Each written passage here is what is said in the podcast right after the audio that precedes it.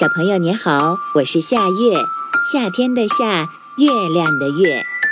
欢迎你关注好听好玩的夏月故事会微信公众号，听夏月给你讲睡前的小故事。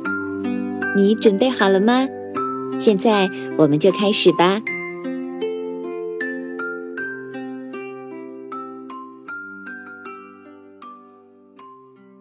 这个故事的名字叫。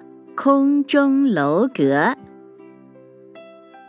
从前有个愚蠢的有钱人，有一次他到别人家里去做客，见到人家的房子是一座三层的楼房，又高大又宽敞，也想盖这么一栋楼房。他回到家，马上叫人请来了泥瓦匠，吩咐道：“给我建一座三层的楼房，越快越好。”于是泥瓦匠立刻开始动工，打地基、和泥、垒砖头，开始修建楼房的第一层。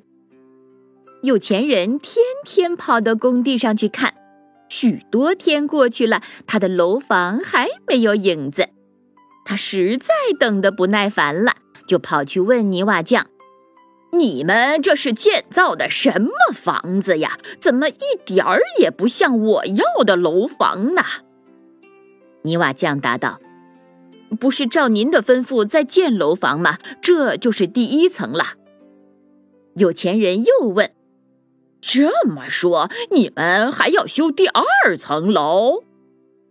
泥瓦匠奇怪的回答：“当然了。”有钱人生气的喊道。